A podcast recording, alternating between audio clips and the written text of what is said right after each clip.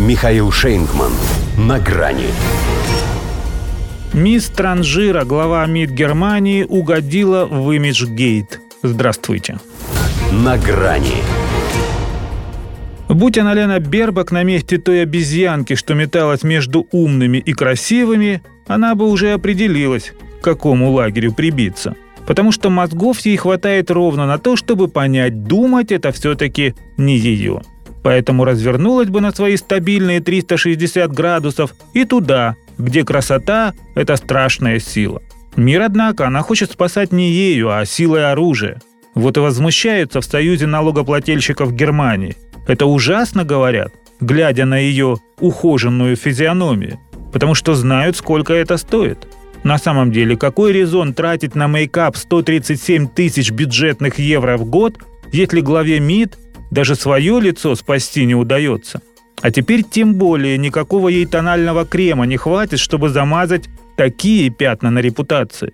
Этот скандал назвали так, как она сама выполняет свою работу. На американский манер. Имиджгейт. Хотя в правительстве Олафа Шольца в этом смысле все хороши. На 80% повысили, между прочим, государственные расходы на то, чтобы буквально прилично выглядеть. Это в стране, где всем прочим даже просто помыться большая роскошь. Миллион двести евро только фотографам заплатили. Но фрау Бербак и на таком общем фоне сама мисс Транжира. Шеф МВД Нэнси Фезер, например, на укладку и косметику потратила за год в 18 раз меньше. И ведь скажи она Лене, что по Чехову в человеке все должно быть прекрасно, и лицо, и одежда, и душа, и мысли, а не только первое и второе, потому что остальное все равно не купишь, наверняка переспросит. А Чехов – это у нас кто? И узнав, что не у них, а у русских, с удовольствием еще разок его отменит. И Ильфа с Петровым тоже, поскольку словно с нее ориентировку срисовали. Молодая была уже не молода, ей было не меньше 35, тут было все. Арбузные груди, нос обухом, расписные щеки и мощный затылок. Одно не доглядели. Икры у нее тоже мощные, ибо батутистка. Впрочем, к делу, тем более внешнеполитическому, и это не относится.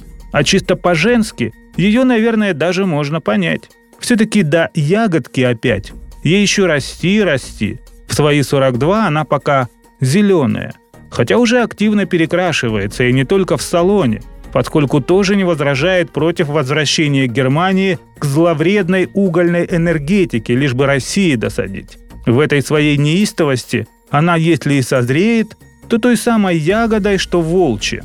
Поэтому как ни клади ты макияж, не скрыть тебе клыков пейзаж. Сама, кстати, тоже в какой-то степени визажист. Правда, как и дипломат, никакой. Вроде бы и пудрит немцам мозги, и наводит тени на плетень, и подводит стрелки на других, а все понимают, что по сути своей нацисткой она и не накрашенная страшная, и накрашенная. Хотя, что касается суммы, потраченной на создание образа, то ее все-таки надо делить на два.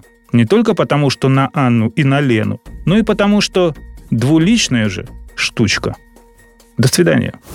На грани с Михаилом Шейнгманом.